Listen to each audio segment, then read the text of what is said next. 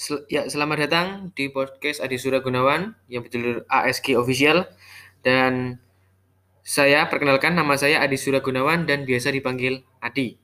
Dan pada kali ini saya akan memberi penjelasan tentang mengapa musik barat yang berkembang di suatu negara tidak akan sama dengan negara lainnya. Oleh karena itu, mari dengarkan, dengarkan bersama-sama dengan Adi Surya Gunawan. Musik yang barat yang berkembang di suatu negara tidak akan sama dengan negara lainnya karena ada faktor pembeda yang membedakan. Sebagai contoh, budaya di setiap negara dan setiap wilayah pasti beraneka ragam dan berbeda-beda. Tidak ada yang sama, apalagi sama persis. Itu tidak mungkin.